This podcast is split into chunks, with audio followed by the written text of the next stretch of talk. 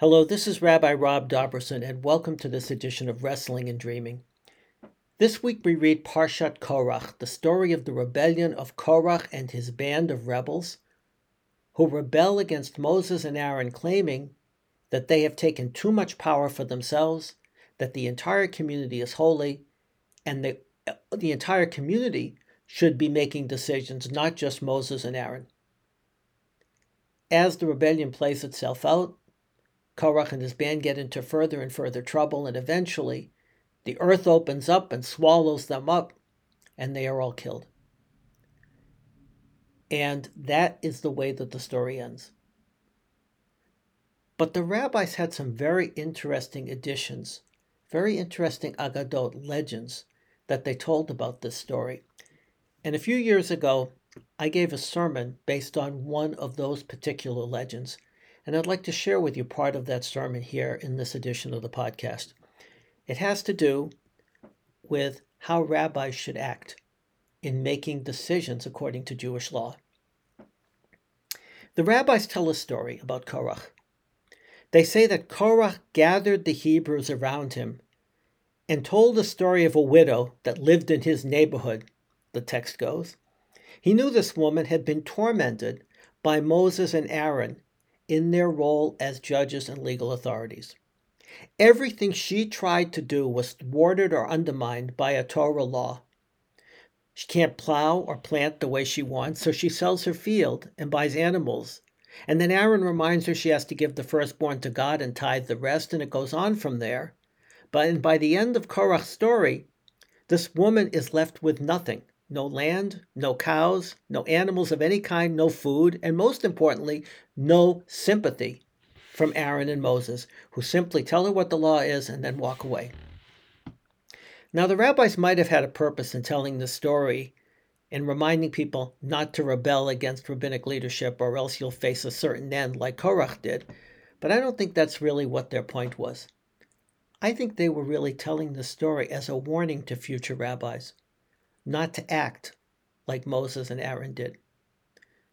Now, what did they do that was wrong? They followed the law the way that it was. But what they did wrong was not show any empathy or concern for this woman.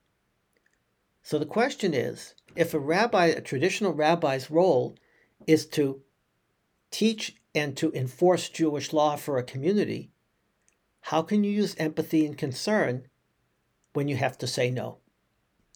Well, I'd like to share with you three ways. First, within the law itself, within halacha itself, there are safeguards to ensure that in drastic situations, the law is thrown out the window. When there is a case of pikuach nefesh, when a life is at stake, the vast majority of laws may be broken. One can do anything on Shabbat, one can eat anything non kosher, etc., when life is at stake. So the law has built into it certain sensitivities to avoid it causing death or undue suffering. And in fact, one should note Korach's claims notwithstanding, over and over again in the Torah, we read laws intended to protect the widow and the orphan. So even if Moses and Aaron had been in the position of enforcing laws which were detrimental to this woman, there were other laws which could have been enforced to help her through the situation that she faced. Secondly, I'll tell you a story that I'm sure many of you have heard before it's a guideline to rabbinic practice which has its roots in the classic rabbinic tradition and is best ex- exemplified by a story. A woman comes to the rabbi and says, I had this chicken slaughtered according to Jewish law. I went to clean it and I see that there is a discoloration in its internal organs. Is it kosher?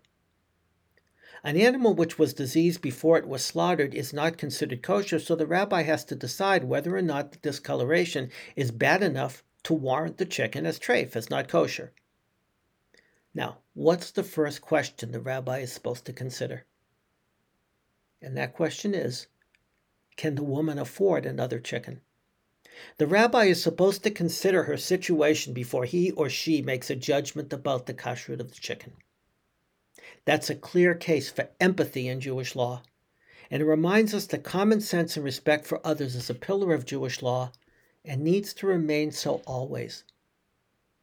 However, note that the story is not told about a woman who brings a pig to a rabbi and asks him whether it is kosher. The story involves a situation which is already a gray area, a judgment call on the part of the rabbi, and she has the right, as a rabbi, to be lenient or strict. The rabbi is not allowed to grant kosher status to an animal which couldn't possibly deserve it, but only to judge with the benefit of the doubt. So that's another way that empathy and sensitivity can enter into rabbinic, halachic Jewish legal decisions. And in that context, let me tell you another way the rabbis use compassion. Rabbis have been known to say to people, and I myself have said this to people on occasion quote, before you ask the question you want to ask, are you sure you want to ask it? Think about it before you ask.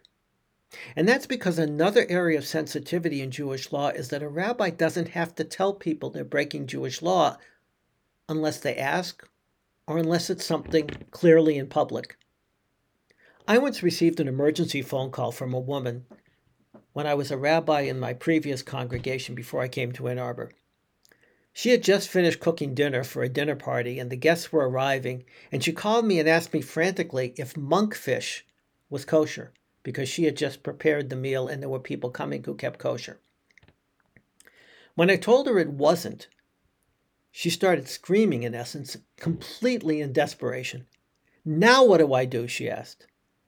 I said, next time ask earlier or later for that matter, but I can't change the law. Another quick story from my days working at Camp Ramah. I had the job one year of checking the Eruv, the symbolic boundary which encircles uh, uh, the camp or encircles the neighborhood, as might be the case, which allows people to carry items on Shabbat, which they wouldn't be able to do if the Eruv weren't up or in proper shape. Because what the Eruv does is it makes an area into a uh, uh, one home, so to speak, within which you are allowed to carry.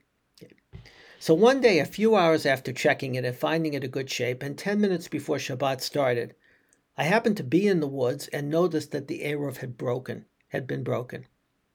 There was no time to fix it before Shabbat.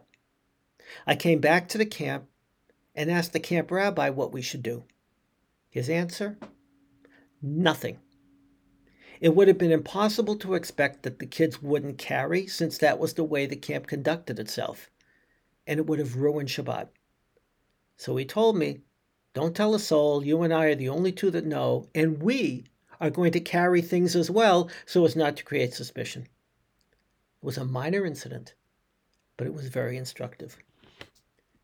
But the fact is, you can't always be lenient as a rabbi. Rabbis can't always pretend the law doesn't apply, or doesn't say what it says, or that people don't need to be educated. Pork is still not kosher. Identity as a Jew still follows certain rules. There are days when weddings can't be held. There are certain things which aren't appropriate at funerals, and so on and so on. And so when people come to ask the rabbi, Can I do this or can we do this? Sometimes the rabbi just has to say no. So, where does empathy and sensitivity fit in? Well, the worst part of the legend, as I implied before, was that the rabbis, in telling the story about Korach, the worst part is not that she lost her sheep and was left with nothing. The worst part is that Aaron got up and walked away and left her crying. And that's the hardest part for any rabbi to hear. Rabbis have to say no at times. There's no getting around it. But there can still be empathy. There can still be sensitivity. There can be, when appropriate, a holding of hands or a hug or a smile or an understanding that the law isn't always easy but that there are some situations that can't be changed. With the support of a rabbi and a community, even those unfortunate moments can be put in into context in which the no doesn't seem so hurtful. Justice can be blind, so to speak, without being insensitive, and concern for individuals has to find its way into a legal system. Hopefully, people who come to a rabbi to ask a question have already have a relationship with him or with her. And whether the answer is yes or the answer is no, that person sees the rabbi as empathetic, concerned, and one who recognizes that being a mensch within the context of Jewish law should be the top priority for a rabbi.